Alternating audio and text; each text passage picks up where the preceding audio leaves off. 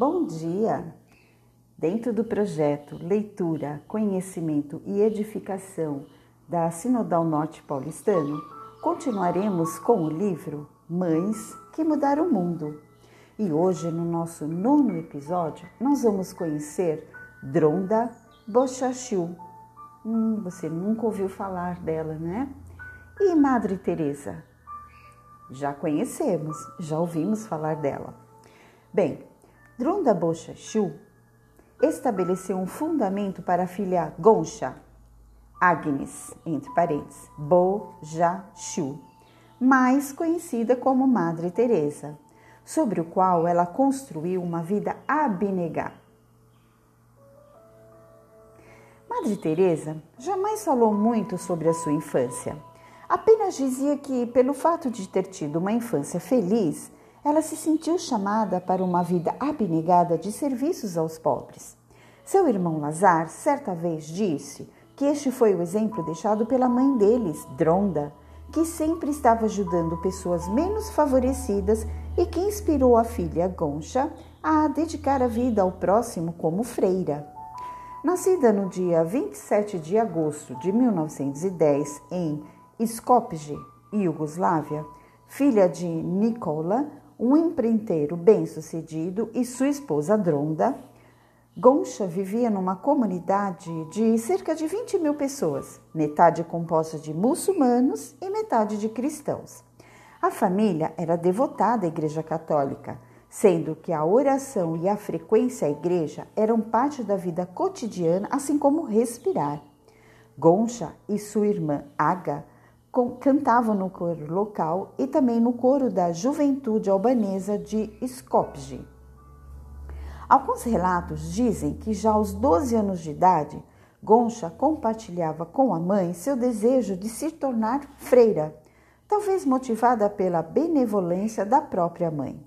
Ela sempre foi interessada nas histórias sobre os missionários e sua obra e conseguia apontar o local de trabalho de cada um no mapa mundi.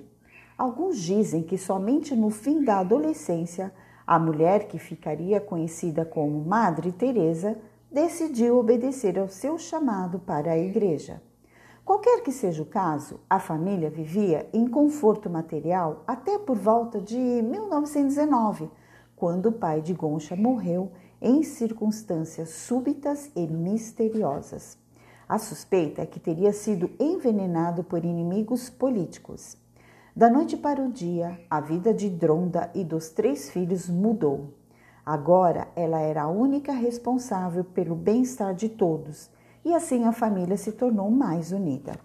Aos 18 anos de idade, Goncha seguiu seu coração e viajou para Dublin, onde se filiou às Irmãs de Loreto, uma ordem missionária e educacional para moças, fundada no século XVII. Ela nunca mais viria sua mãe, a mulher que a sustentara com oração e devoção durante toda a sua infância. Um ano depois de ir para Dublin, Goncha foi enviada para Darjeeling, na Índia, como noviça das Irmãs de Loreto. Em 1931, ela fez seus votos finais. Escolheu o nome de Teresa, em homenagem às duas outras santas católicas, Teresa de Ávila e Teresa de Lisieux. Teresa começou seus longos anos de serviço a Deus como professora de escola de ensino médio em Santa Mary, Calcutá. Nos 15 anos seguintes, ensinou História e Geografia para jovens ricas. Em 1946, Teresa viajou para Darjeeling para um retiro foi lá que recebeu seu, entre aspas, segundo chamado. Ela sentiu-se chamada para desistir de sua posição privilegiada com as irmãs de Loreto e ministrar às pessoas que viviam nas ruas. Assim, ela descreveu sua experiência. Abre aspas. Eu ouvi o chamado para desistir de tudo e seguir a Cristo nas ruas sujas, para servi-lo entre as pessoas mais pobres entre os pobres. Fecha aspas. Não foi fácil. Precisaria convencer o arcebispo de Calcutá a deixá-la seguir seu coração até as ruas.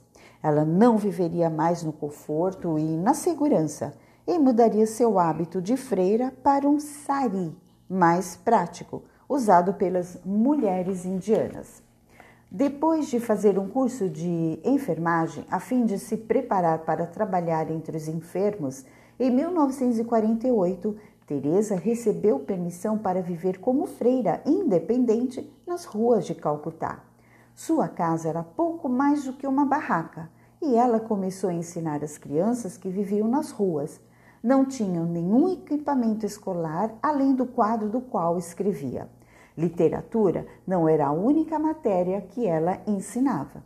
Teresa também ensinava às crianças higiene básica. À medida que foram adquirindo confiança nela, as meninas a levavam às pessoas enfermas e pobres, às quais ela se oferecia para ajudar.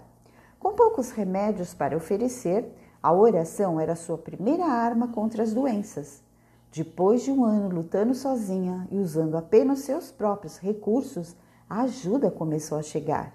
Moças de vários lugares diferentes chegaram e se ofereceram como voluntárias, e rapidamente surgiu o grupo Missionárias da Caridade.